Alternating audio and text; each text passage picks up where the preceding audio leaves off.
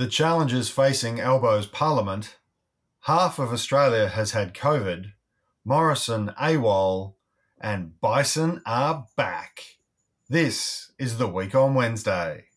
Hello and welcome to the Week on Wednesday. I am your co host, Ben Davison, and joining me from the harbour city, which is no longer the de facto capital of Australia, thanks to Prime Minister Albanese moving back into the lodge, is the great, the glorious, the best selling author of QAnon and On, a short and shocking history of internet conspiracy cults. A book you should totally buy. Guardian, Or borrow from your library. Either is fine. Guardian columnist, and my wife, Van Badham. How are you, Van? Eager to get into the, on the show, I can see today. Yes, I'm super eager. Uh, You can you can see I'm wearing my favorite power pink shirt. Absolutely dying to get into it. Ben and I have a little video connection. Uh, and it is truly the highlight of my time away when I'm in Sydney with Mum and he's back in Victoria for us to do this podcast together and see one another's cute little face.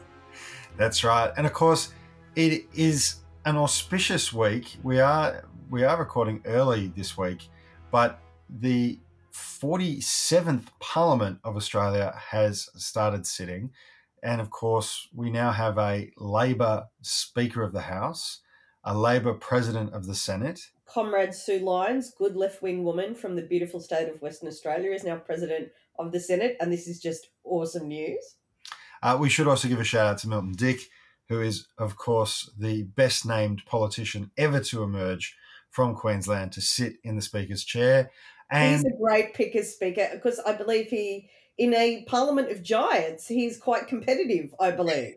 he is very tall. I think he and the member for Hunter could have a, a height off contest. And the member for Macnamara, who is something of a basketballer, as it turns out. Josh Burns, Dan Repacholi, and Milton Dick bringing the extremely tall element to the parliament. Labor will win the uh, Labor parliamentary basketball matches for the next term. That's for sure.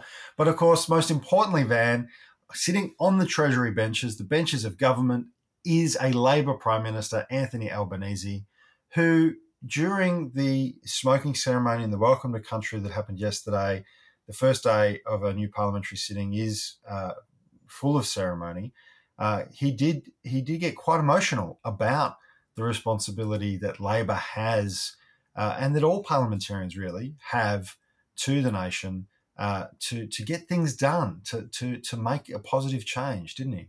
Yeah, I mean, he made that point in his speech and he did get very emotional. I mean, you've got to imagine, like, this is a kid who grew up with a single mother in public housing, right? Like, the odds were against Albanese at the beginning of his life. And for him to become Prime Minister and to know on such a visceral, personal level the absolute transformative opportunities that are provided to people by government policy through things like what we used to call the five pillars of the welfare state, and hopefully under a Labor government we'll talk about more again. The five pillars of the welfare state, let's rattle them off. They are public housing, which also an amenity, which includes natural environment, healthcare, education, the care of the elderly, and unemployment support services. These are what the welfare welfare state is made of. This is what Labor governments traditionally champion, and this is what literally provided the avenues in life that enabled someone like Anthony Albanese to become Prime Minister.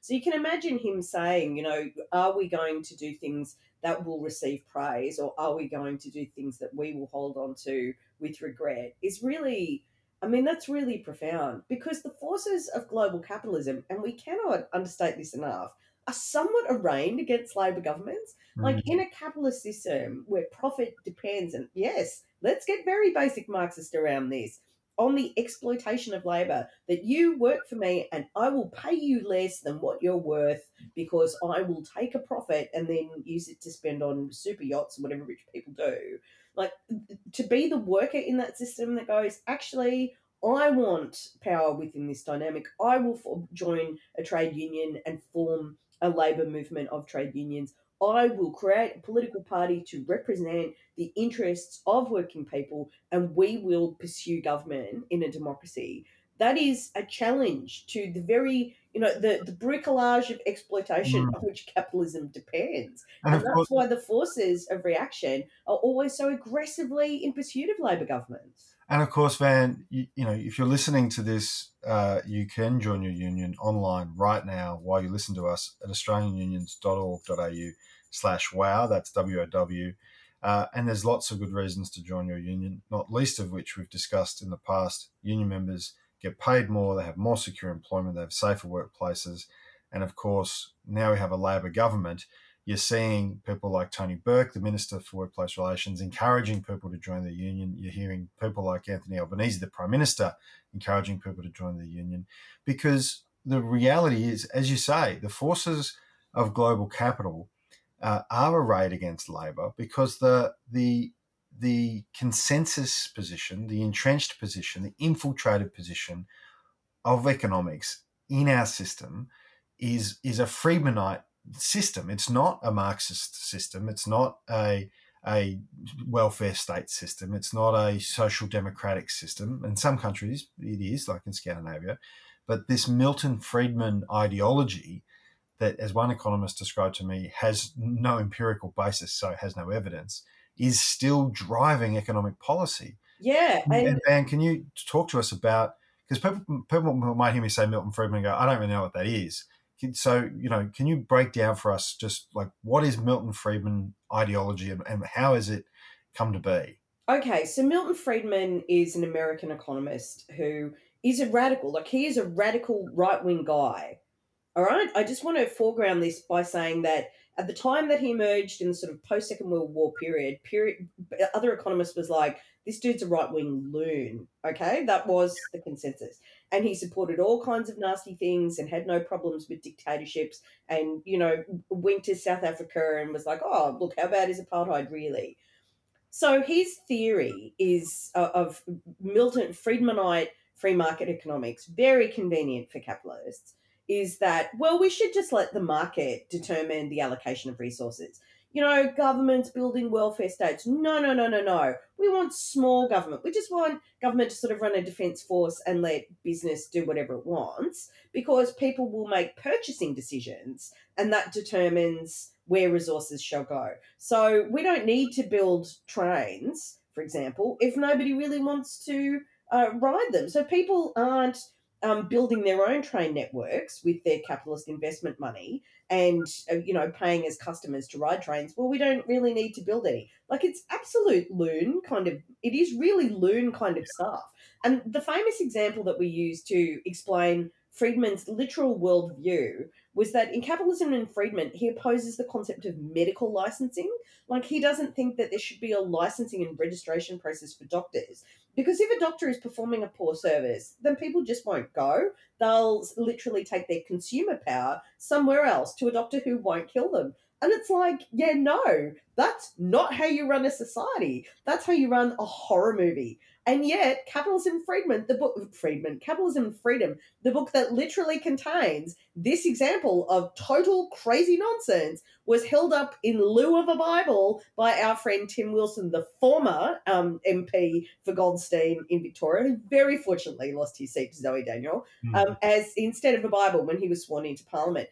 That's what Friedmanite economics is. It's all about the power of the market, and obviously has been championed by capital interests, corporations, and the think tanks that they use to do their policy work for them, like the IPA, like the Centre for Independent Studies, who actually toured Milton Friedman to Australia in the 70s. And that's that's basically the framework of who Friedman is. Well, well, and it's interesting because fundamentally, Friedmanite economics only exists through imposition by institutions. Yes. So, so this is the great irony of Friedman's position: is that it's only through the imposition of policy by institutions like the Reserve Bank, like the Department of Treasury, like the Federal Reserve in the US, that that shapes and and subscribes to the monetarist theory of Friedman, which basically says that uh, if you control the supply of money in and out of the economy,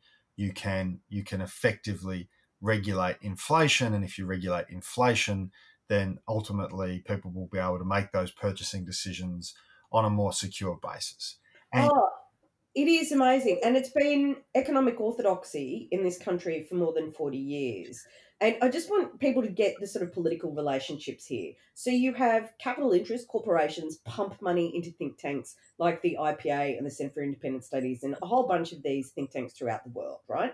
Those think tanks provide documents and lecture tours, and they capture on that side um, conservative uh, politicians, smaller liberal politicians, centrist politicians, and they take them on courses and whatever and tell them hmm. this is orthodoxy.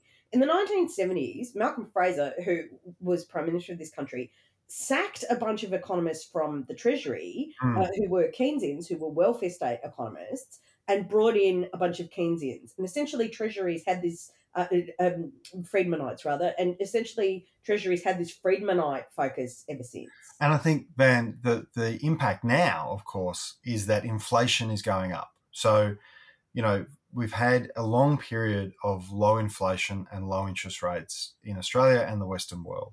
Now inflation is going up, and these Friedmanites are, are demanding that interest rates go up as well. And I think it's it's really telling that they rely on something called a Phillips curve, which is basically a, a make believe graph that purports to say there's a relationship between uh, interest rates, uh, inflation, and, and unemployment. Basically, it says that if you have uh, lower unemployment, you'll have higher inflation because workers will have to be paid more because of skill shortages. What all of this ignores is the power dynamic between people and corporations, between corporations and government, government and people. It, it, it just doesn't take into account any of it. Because if it did, we would know, we would be able to see quite clearly that these things are not real, that the so called natural rate of unemployment that's required to keep inflation low, to keep the economy stable, is a nonsense. And in fact, has always been a nonsense. And no one can ever tell you what that rate should be. And it changes if they even if they do tell you it changes because fundamentally, fundamentally, it's all about trying to keep prices low keep wage demands low and keep profits high. So even now, while we have high inflation, uh, and even now, while the Reserve Bank is trying to jack up interest rates, in, supposedly to bring down inflation, corporations are very profitable. We, we have a profit reporting season in the US at the moment, and profits in, for many corporations are at record levels. We've talked on this show recently about how uh, CEOs and uh, executives are getting record bonuses. Uh, unemployment is very, very low, but wages are not skyrocketing. Wages are not spiraling because there is still a power imbalance.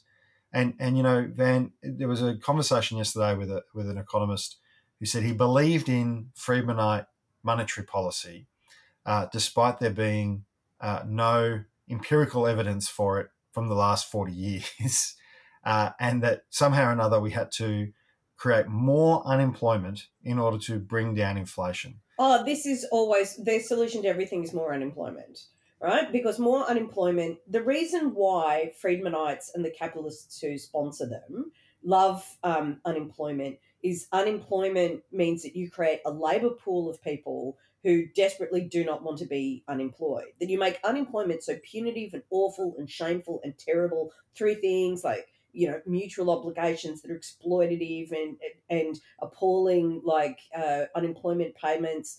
And that means that people who are terrified of unemployment because it's so awful will not join unions or put in wage demands or actually exert any of their labor power. And it's a capitalist trick like it is literally a trick by the devil to talk you out of doing anything in your own interest. Oh, don't ask for more money even though you're worth it. Because what if you lose your job and you have to join, you know, like these terrible unwashed masses in the Centrelink queue? And that's one of the reasons why they also try to make the state of being unemployed so punitive and awful. Marx called it um, the reserve army of labor. That and Marx identified it when he was, you know, writing the best analysis of capitalist economies, which he knew mm-hmm. quite a bit about um, saying that it absolutely the model of exploitation depends on a humiliated unemployed. And I think this is the this is the fundamental challenge that underpins Labor uh, and and its government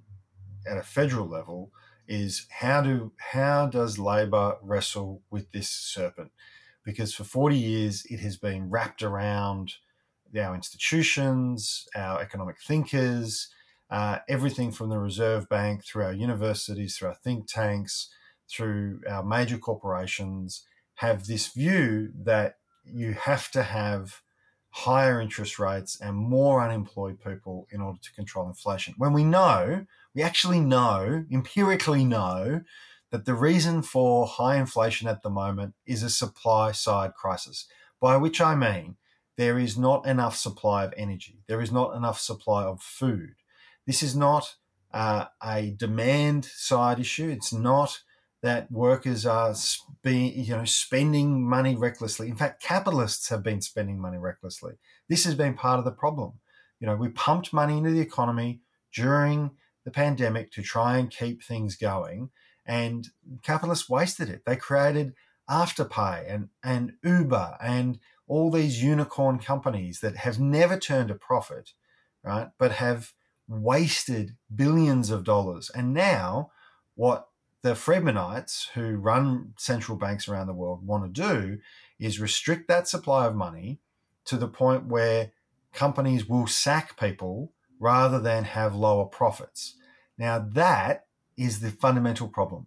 It, it is a, it is not about reducing inflation at all. It's about how they prop up profits. So really, what they're trying to do is lift interest rates to the point where companies will reduce their workforce in order to stay profitable. Of course, the knock on effect, when you think about the macro picture, is that unemployed people spend less money in the economy. Unemployed people, uh, you know, have create a whole series of, of mental health issues, of social issues. Uh, it creates more strain on the state because we have to make sure people don't starve. And it is a fundamental flaw in this concept that, oh, well, we'll just drive a bunch of businesses out of business or force them to sack people to stay profitable. Well, what's going to happen when those people don't spend money? It creates a negative recession cycle. We're already seeing this. So, when, um, because we know that prices are going up on essential things like food, yeah. which is genuinely terrifying. Um, we know that when that happens, people stop um, uh, patronizing retail and hospitality establishments. Retail and hospitality, that's the majority, and services, that's the majority of small business. Dear small business people, please pay attention to Ben and I because we're into you. We think that enterprise is good. We yeah. think that services should exist and that there is space in the economy for enterprise business, provision of of goods, all of those things should exist, right? Democratic socialists do not believe in some kind of Orwellian totalitarian everybody you know drinks from the same cup and wears overalls everywhere even though personally i'm very pro overalls. Like that's that's not where, where we're at.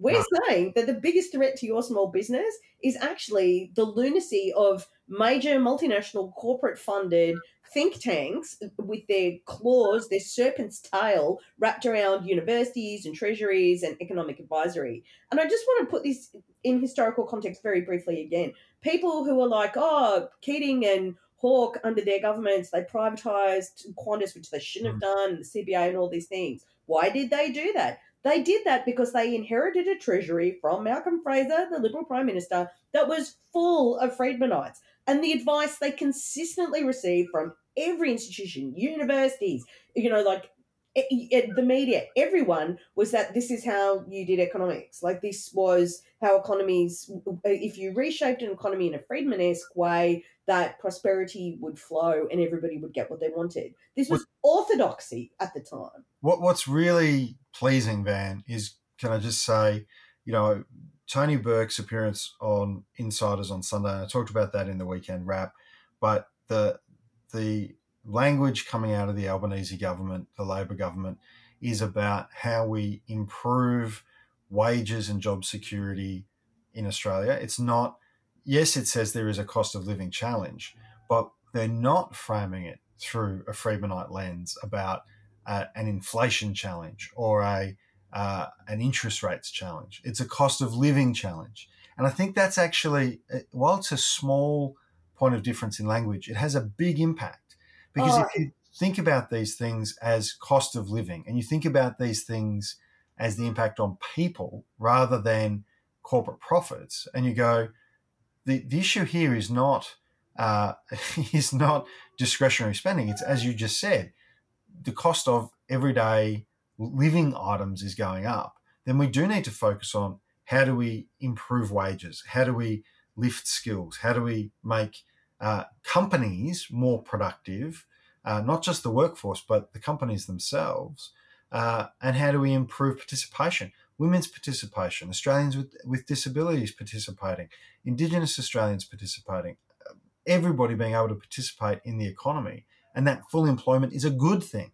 Oh, full employment is a great thing. And full employment was the great legacy of the Curtin government during the Second World War, where they legislated that it was the government's responsibility to make sure people were gainfully and productively employed in the workforce at all times. And can we just fly the flag for the fact that Albanese has acknowledged that Curtin is his hero? And that he is inspired by the work of the Curtin government. And can I just say, that's the best economic conversation we've had in this country in 40 years. Yeah, absolutely agree. I mean, you look at what's on the agenda for this first sitting of Parliament. You know, I believe today, uh, on Wednesday, the 27th of July, they're going to introduce legislation to establish Skills Australia that will fundamentally move us from the last decade where we have been importing uh, and exploiting temporary migrants to focusing on developing skills both of people who were born here but people who move here and want to start a life here giving australian uh, residents the skills to participate in the economy. We know family domestic violence leave is paid family domestic violence leave is being introduced this fortnight. That will improve the participation of thousands probably tens of thousands of women in the workforce as well as of course have a massive benefit in their in their own lives. The reforms to aged care recommended by the Royal Commission, simple things that you would think even a Morrison government could have done, but have not even bothered to try, and that is putting a nurse in nursing homes, capping management fees. These are these are fees extracted by capitalists from the provision of aged care services purely as profit, just taking just taking profit out of the taxpayer's pocket for providing aged care services, which we know have been provided at a shockingly poor level. And of course, the the the one that's getting a lot of media attention, um, and I think really kind of the wrong end of the stick media attention. There's a bit of dancing for trots that goes on in the media on this, in my view, uh, and that is that we'll have a emissions reduction target of 43% by 2030, net zero by 2050, and of course the the the transition of our electrical grid, the new jobs in renewable energy, uh, the investments. When you look at places like WA in Collie, the, the huge investment that the WA Labor government's making in Collie to help that community move from a fossil fuel industry uh, base to a renewable energy base provider huge investment, new jobs. Like it's a it's a real uh, watershed time, uh, and it does require, I think, Labor governments to do it because Liberals just aren't prepared to do it. And frankly, the Greens have a kind of you know fairyland view of of how these things will will happen. Oh, it is it is only Labor governments that can do this stuff because Labor governments are of, by, and for working people, and you have to bring working people with you. I'm very excited by another great project, the Hunter Jobs Alliance yeah. where you have this, you know, coordinated integration by trade unions like the AMWU and the great Steve Murphy and uh, organisations like LEAN, the Labour Environment Action Network, that are working together to look at job outcomes to tra- transition fossil fuel communities into job opportunity and economic opportunity. Like one of my great frustrations, and I say this all the time, like obviously I got very angry about the caravan up to Queensland, you yeah. know, the hippies in Teslas experience where Hi, I'm a middle class person from an urban centre who's never had to worry about my economic opportunities, and I'm going to drive in my expensive car into your town, which has 20% youth unemployment, and tell you why it's bad to want a better paying job.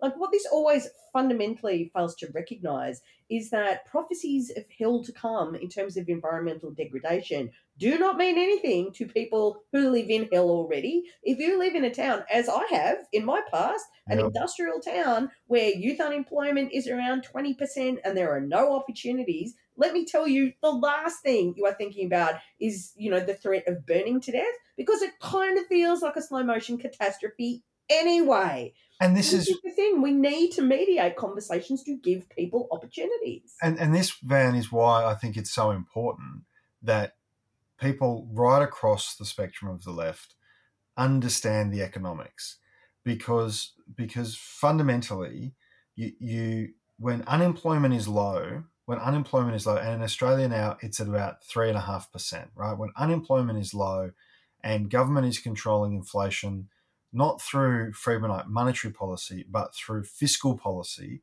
as john curtin did right? By making sure there is productive investments in our economy uh, and then you are able to go to communities and say, we are going to change things in a particular way.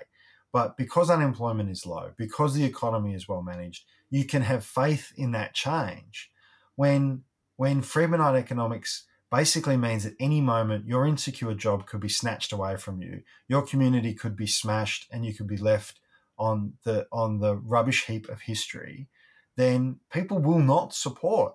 They will not support big action on climate change. They won't support social changes that might disrupt what little control and comfort they feel they have in their lives. And it's why something like the Skills and Jobs Summit is so important because it's about rebalancing power into the hands of working people and communities so that when these big changes occur, when we go, actually, we need to make these changes and it will be in everyone's benefit, people can have a sense of trust and faith that those changes will include them, they will have a say in those changes, they will be able to guide and steer them in the best interests of their community.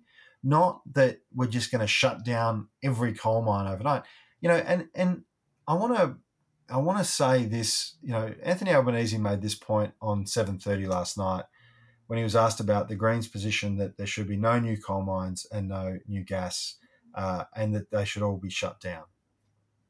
He made the point that China already isn't buying coal from Australia. Large, you know, we're selling it to other places, but um, that also that it's not a case of we stop selling coal, there'll be no more coal burned around the world.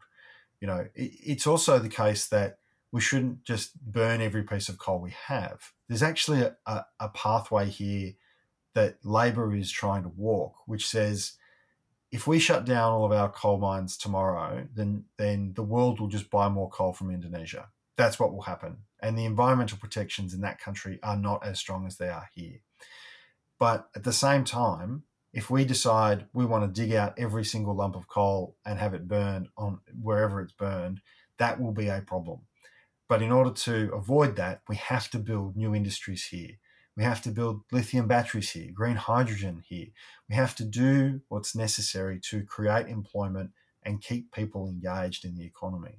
Like it's a it's it's harder. It's harder to be Labor than it is to be Liberal, where you just burn every lump of coal and cut down every tree, or to be Green, where you never have the power to do anything and can say we're not going to we, we're not even going to think about the economic ramifications of our position. Or the practical uh, uh, uh, implications of the position. I just love hearing the Greens going, we've just got to stop all coal and gas immediately.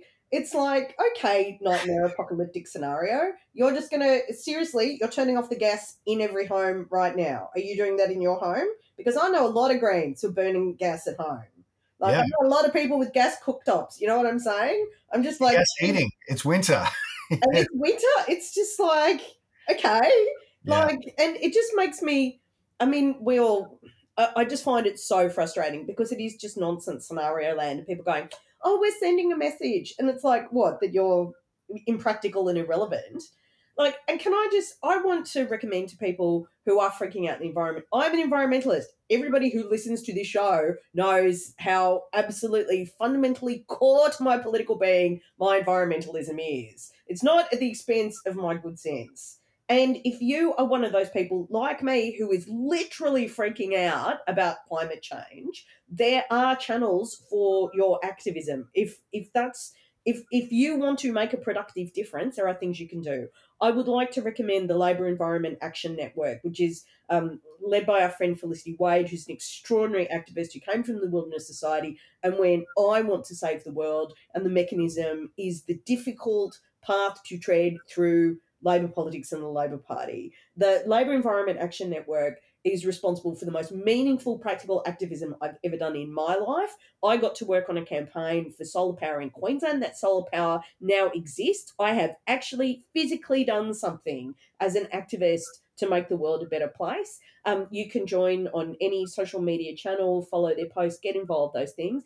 If you're not a party person, like you don't have to be a member of the Labor Party to be involved in LEAN, but I would like to do a shout out for our extraordinary friends from Act on Climate in Victoria, who are an environment organisation run through Friends of the Earth and they are fantastic. Their solidarity with trade unions, with community outcomes, with job creation is absolutely matchless, and they will find a channel for you to get involved. Again, you can find them, we'll post links, and these are uh, environmental organizations who get that you know believing in unicorns is not going to save us. Thinking that there is some magical pool of people out there who will just do all the things you want them to do without your involvement that is not a thing people. There are no magical gnomes and going well i voted green because i wanted to stop like fossil fuel emissions. And by doing that magical gnomes grew from the ground and they just stopped them. And while i'm going to have this vegan burger that was cooked on a gas jet like that's you know you actually changing the world involves your participation and if it's difficult it's probably true. Yeah and look i have to say too the the, the work of the trade union movement in this space has been incredibly constructive even during the years of the morrison government. And you know that that very early on in the labor government's uh, term where anthony albanese signed the letter to the UN saying we would uh, adopt a 43% target uh, of emission reduction by 2030. You know, you had the, Sally McManus, the leader of the trade union movement, uh, you had industry groups, you had um, Farmers Federation, you had environment groups represented in that room when that was being signed, and that that's been a long process. And that's my point. The difficult path is to engage people to, to go through that stakeholder process to look at what's possible, what's reasonable, so that you can start to do things and then do more things. Unless you start doing something, then you'll never do anything. And I think the the the union magical gnomes, Ben. Yeah, well, I think the union movement in this country, you know, right across the board, um, including in industries where there is a reliance on fossil fuel currently, has been engaging in this process, in this dialogue, in, in in working through what the future looks like. And, and whatever industry you're in, of course, you can join your union at australianunions.org.au slash wow, that's W-O-W, because it's through that participation as well that you'll you'll be able to have a real voice. Van, I'm going to move on. Look, you know, it's the second day of Parliament. We haven't even had question time at the time of recording this. We'll see how the Albanese government proceeds. We know there's some those big pieces of legislation. We're looking forward to the Skills and Jobs Summit, rebalancing power, you know, changing the the framework and the lens in which we view economics in this country. Jim Chalmers has talked about a well-being budget, which is a huge step change as well. We know Labor's already committed to having a budget impact for women, uh, statement on the budget impact for women. Uh, you know, a whole different approach.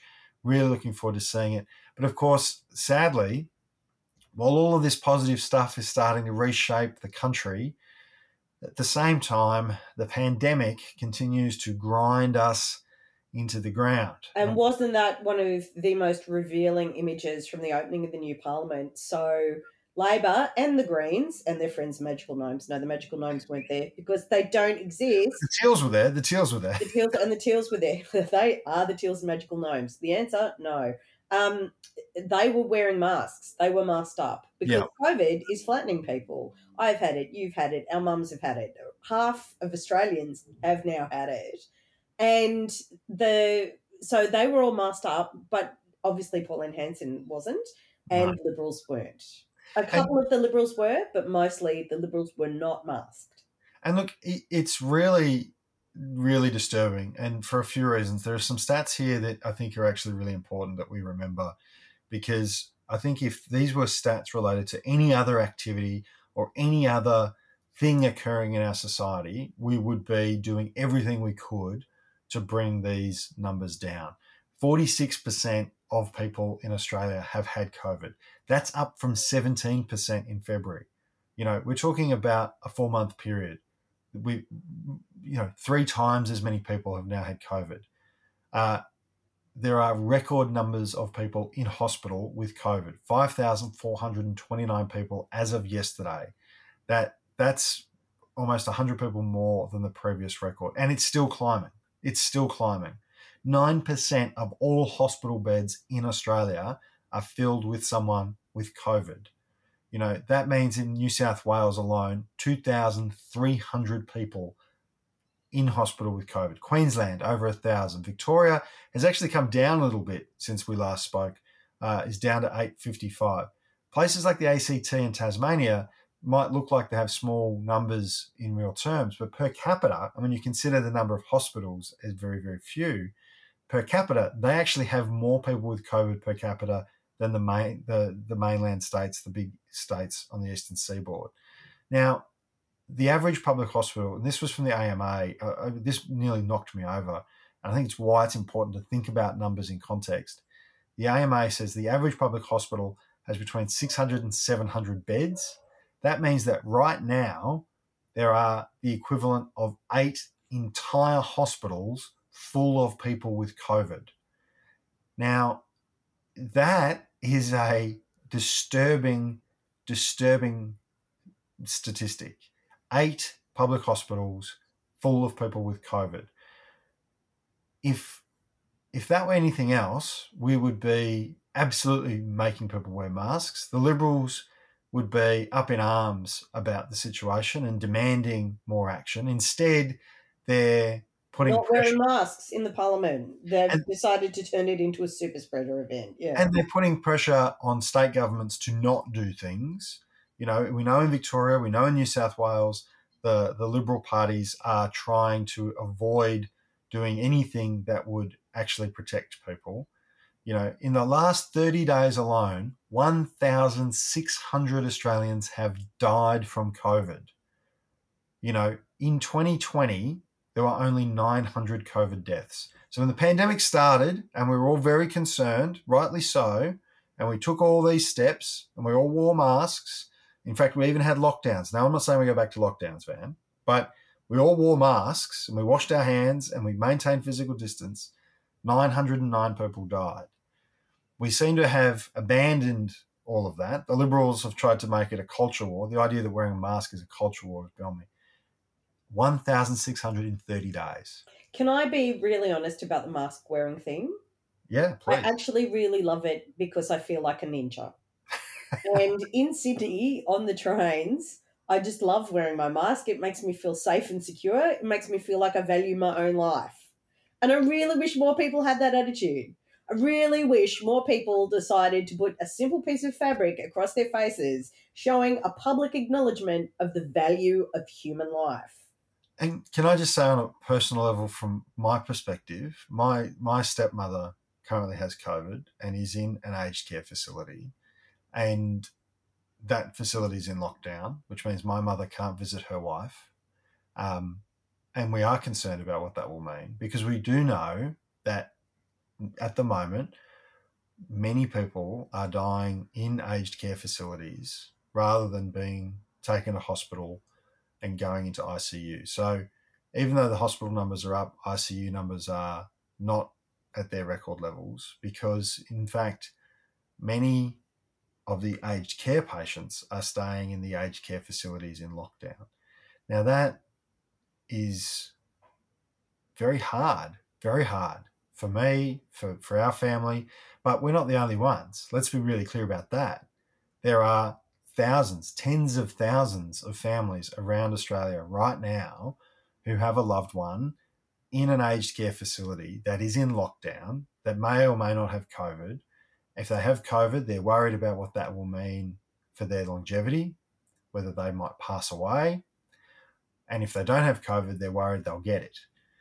Now, the idea that we're not going to wear masks because we don't like it, and that these family members, these elders, these people who have helped build our nation, who've created us, literally, physically created us as people, are now expendable because we don't really like wearing a piece of cloth when we're on the bus or on the train or getting in an elevator. I find it quite sickening.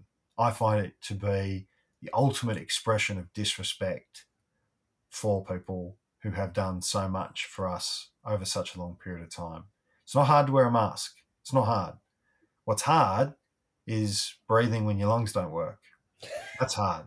Yeah, that's a pretty good way of putting it. No, I really, I do really dig it. Because as you know, I'm a great fan of the fashion accessory known as the hoodie. And I feel I should make a public declaration like I did on Instagram yesterday. I have just bought a new tracksuit. It is a black velour tracksuit. And it looks totally amazing with my little black mask. I feel like some kind of, you know, like tactical assassination rapper. And I'm into it. Like, I'm massively into it. And it's like I just I call out to the city of Sydney, the city in which you know to Ben's ongoing mockery I grew up in. If you would not feel comfortable licking a chair on a seat on a Sydney train, if you would not feel comfortable dragging your tongue along one of the poles um, in a bus here, if if you would not feel comfortable rolling your tongue around a button in an elevator at say a train station why aren't you wearing a mask already? Yeah i i totally agree. And obviously get your boosters as well. You know the the nursing union the anmf the the ama which is the the peak body for doctors they've all been really clear about this. Wear masks in any kind of indoor or crowded space, physically distance wherever you can. You know, get your boosters. Um, and if you have access to antivirals and you get COVID, you should absolutely take them. Like it's really clear. It, we, we've been living with this now for more than two years. I know we're all sick of it. You know, you and I are, are among the many thousands of people who've been impacted. You know, our lives have been turned upside down by COVID, really. Um, and and of course we're all sick of it. But, yes, we had know, we had Easter like uh, Friday week ago because we didn't get to have Easter the first time because my mother caught coronavirus on a cancer ward. Yeah, and now we've got people getting coronavirus for a second and a third time, likely now a fourth time. So let's just do the right thing by each other. I always like to sign off the, the weekend wrap with be kind to yourself and to each other part of that is wearing a mask. It's not that hard. If I get on another train and I see people not wearing masks, I think I'm just going to scream, not at them, but I think I'm just going to scream into the void that has become the soullessness of people who just don't seem to care about others. Like that's just what I'm going to do. Anyway, that's the COVID situation. It is at a point I think where we all want to scream. Um, if you can work from home, that's the other recommendation. Please do try and work from home if you can. We know many millions of Australians can't do that. Their jobs can't be done from home.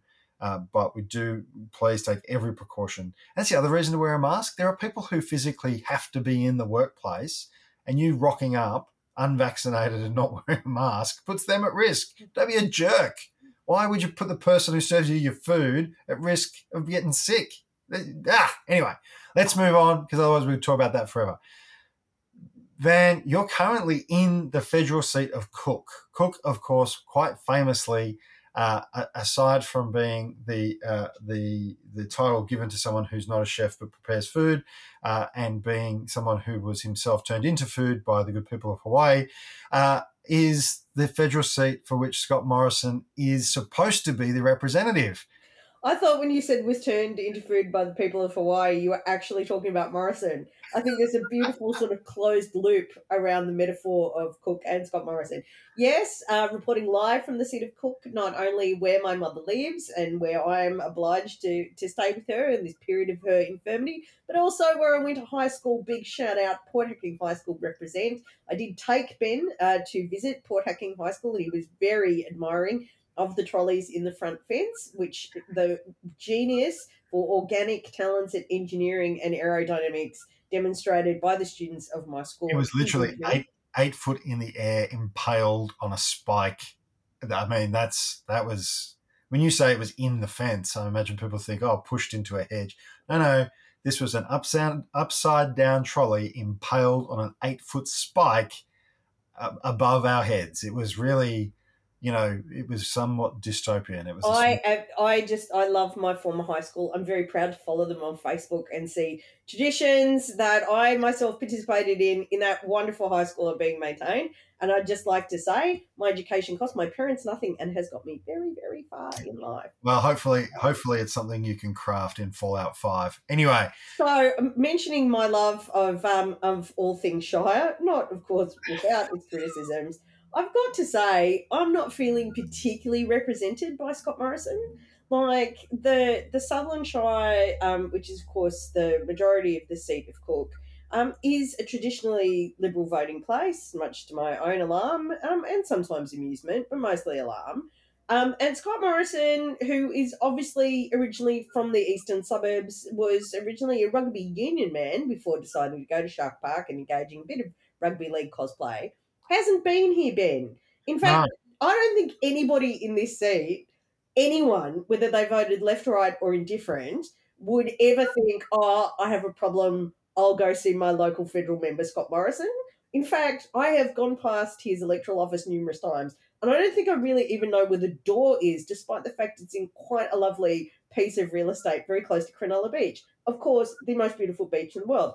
And can I just say, um, somebody was posting photos of Scott Morrison recently swimming at Bronte Beach, which is in the eastern suburbs. His office is literally 100 metres from the most beautiful beach in the world, but he went to Bronte instead of Cronulla.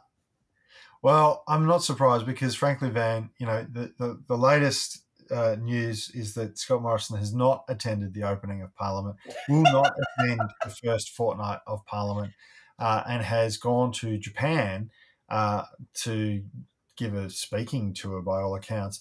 And this this follows on from a string of behaviours since he lost the election, uh, where he has this I think is his second international trip, um, not related to any form of electorate work, uh, as some kind of like global speaking circuit, uh, and uh, also in addition to uh, a 4,300 kilometre one way trip to speak at Margaret Court's church, where he quite famously now uh, denounced the idea of government, uh, said the UN was not to be trusted, uh, uh, and and really gave an insight into the underpinning um, ideological values of a man who, quite frankly, has never been fit for office but he's really happy to show us how unfit for office he is now. I mean, isn't he giving it a good go?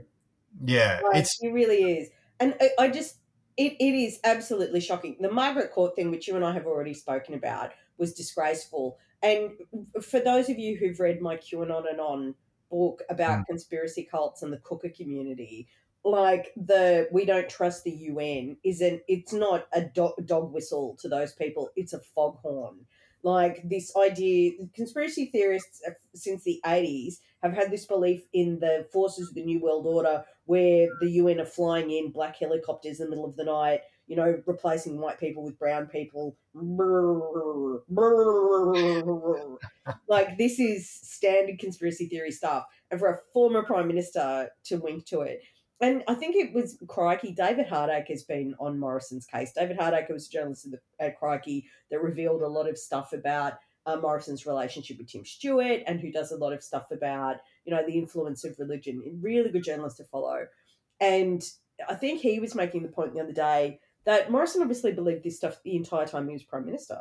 Yeah. Like, and he was representing this country at the UN while believing you shouldn't, oh, well, you shouldn't trust the UN. Well, all this crazy Pentecostal stuff. it's Like, such a it's such a contrast, right? So we've just talked about you know Albo getting emotional about the you know the the the privilege and the responsibility of government, and you know you want to do things that you you can look back on with pride, not look back on with regret when you're sitting on the porch at the end of you know your, your time on Earth, ver- versus Scott Morrison, who clearly viewed his time as prime minister as you know some kind of holy crusade to limit what government does uh, and and to you know basically stop government from acting uh, because government is bad. Uh, like it was, it's a Yeah, real it's an unholy marriage of Friedmanite economics and the worst kind of father knows best um, right wing Christian paternalism. That is the Morrison government. That's what it was. And because that was the term that somebody brought up online the other day, this sort of, I think it might have been Ronni Salt talking about father knows best Yeah, type religious conservatism, and that Scott Morrison was, didn't have to do anything as prime minister because he just inherently had the right to be prime minister because he was a right wing Christian guy.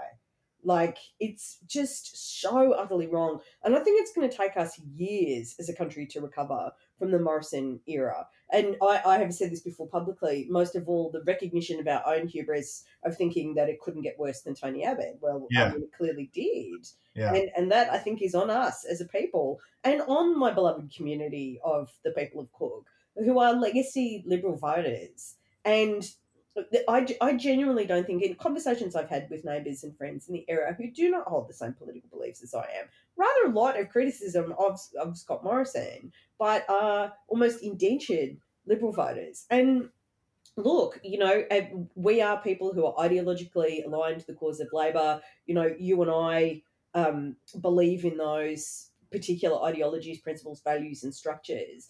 But for everyone, if you don't want your ideology to represent things that are awful and atrocious, engage in it. yeah, Like, absolutely. be part of your ideological community in a proactive and values driven way that, that has a moral conscience. Otherwise, you do get unhinged loons like, oh, who trusts the UN? Scott Morrison letting QAnon people into Kirribilli House and taking themselves off to Hawaii, Japan, or anywhere they really fancy going and having a bit of a swim at Bronte Beach despite the offers in Cronulla. Absolutely. So hopefully, look, you know, I doubt he's going to give up the cushy nature of his position, but maybe he will. Maybe there'll be a by-election. Maybe the good people of Cook will have an opportunity to reconsider their And allegiance. outright, I'm going to say, my friend Simon Earle, who has visited my ill mother uh, as the prospective Labor candidate for the seat of Cook, surfer, educator, all round awesome guy, at Simon Earle with an E, um, E A R L E, Labor on Twitter, one of the funniest accounts going, says everything about what's good about this area. I, I, I'm just saying, that dude, he would be an awesome representative. Yeah, absolutely. Look, Van, let's uh, move on to the good news uh, because there's quite aside from there being a, a Labor government and you know all the good news associated with that, there's some really great environmental news out of the UK. this is one of the stories that I just love. So in the UK, they are pursuing quite um, like an ambitious and incredible rewilding movement. So in Britain, they've looked at the state of their own environment and the relationship of land exploitation, environmental degradation to climate change, like which seems fairly logical. And rewilding is about looking at um, the ecosystems of Britain and going, well, what did we take out of this that caused a problem, and how can we use like the the eco, like ecological solutions from this community um, to improve environmental outcomes all around. And one of the things that they're doing, I mean, they have reintroduced wolves into parts of Scotland, all these things. They're bringing back European bison to Kent in Britain. And part of the reason why, so there used to be bison there. Uh, Obviously, all the bison were chopped up into bits and eaten and destroyed. But some European bison, European bison have survived. Um, in a 200 acre area of Kent, in an area that they're calling Wild Blean, They have a problem with introduced conifers, which are obviously a form of tree. People know what conifers are. And they've recognised that bison are what's called a, key, uh, a keystone species. That European bison, in various contexts, do a lot of things for your land. They tear down and destroy trees that aren't supposed to be there. They love rolling in dirt, like bison are way into dirt rolling. And because they roll in dirt, their fur picks up native seeds and literally plant seeds for you. They are like the architects of the landscape in various contexts, and the way that beavers are, and you know the aurochs, the great bull of northern Europe was. And this is so. This is what they're doing. They're reintroducing bison as a keystone species to this wild plain area of Kent uh, as a means of dealing with their conifer problem and reseeding natural, like natural and endemic plants. It's really exciting. I think it's fantastic, and really from an Australian perspective, you know, we had that environmental report uh, come out last week. We know there are challenges here in in how our environment has been managed over the last 40 years in particular, but over a longer period as well. So these kind of programs, I think there's lessons for us to learn uh, about the benefits of this and thinking through uh, how you know if somebody had said to me, bison help plant forests, I'd have gone, what? But of course, when you think about what actually happens, of course they do. It's a really important and really good news story. Really, really glad to hear it. Now, we are going to finish this episode in under an hour today, folks. And that means we've got to give shout outs to our supporters, the people who make contributions every month $20 a month if you're a Cadre supporter, $10 a month if you are an Extend the Reach. Cadre supporters do get a, a video. All supporters will get emails with yeah, Cadre supporters got a video of Ben and I accidentally in Star Wars costumes, just saying. And there'll be another video this weekend for our Cadre supporters as well. So if you're not a Cadre supporter and you go, I want to see what crazy, wacky video is going to come next, now's the time to go to the uh, www.buymeacoffee.com slash week on Wednesday. Uh, become a Cadre supporter. And of course, every week we give shout outs to our Cadre and our Extend the Reach supporters as well. Van, do you have the list there? I do, I do, I do. Okay, so our cadre.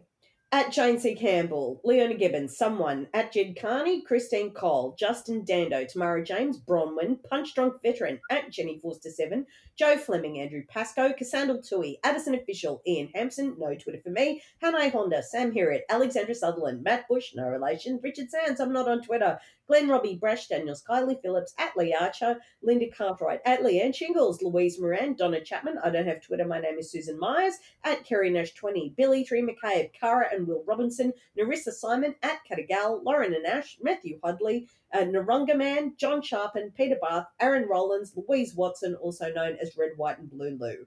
And Extend the Reach supporters are Melanie Denny, Jody A, not on Twitter, Karen Penelope Judge, Jane Holloway, Spirit of Anger and Hope, I am into you, Spirit of Anger and Hope, Vicky Hannah, at K Not, Love Your Work, at Diddums, Sharon Kelly, Beck and Lola, Richard Graver, Someone, Vita W, Tanya George, Nadita Hannon, Bill Collis, Maria Louise Hawker, Megan Weckett, Graham Oxley, Beck Cody, Tracy Lucas, Belinda Bravo, Sandy Honan, at Calvest, Greg Martin, Trainer, Amy Fawcett, not on Twitter, Sarah, Eliane and Andrew, Ivis Billett, Andrew Bryan, Peter O.C., Linda, Sam Hadid, Keir Patterson, Lizette Twizzle, Buncombe Basher, Katie Ward, at The Real Neville Longbody, Sandy Baumgart, also known as at Not Sandy B, Renee McGee, Stuart Munn, Adrian Valente, Maritza at Carrydale68, Frank Nye, Erica Pizzuti, Claire, Joe Lapino, Steph, Rachel Fitzpatrick, Kerry Arthur, and Pauline Bate. You guys are the best because we are competing with corporate media. We are competing with the capitalist corporate media who wants to keep our people in chains. Um, obviously, we buy advertising to promote the show. We have a couple of uh, production expenses. The if you can make a uh, contribution through that buy me a coffee link, you are helping us stay in the market, stay competitive, find audiences, share our ideas, and tear down the Friedmanite neoliberal hegemony that is causing so many of us unnecessary poverty and hardship. So Abs- there you go. Absolutely. And if you can't afford to make a financial contribution, share, like, review. You know, we love hearing about people who've joined the union as a result of listening to the show. Oh, Send us those that. stories. It's absolutely important that you share this information, that you talk to your friends, family, and co workers, join your union, make a contribution, share, share, share, like, like, like, review, review, review. That's our show for this week. We've come in just under an hour. Love you, Vanny. I love you too. You're the best, and I'll see You're you tomorrow. Look after the dog. Bye.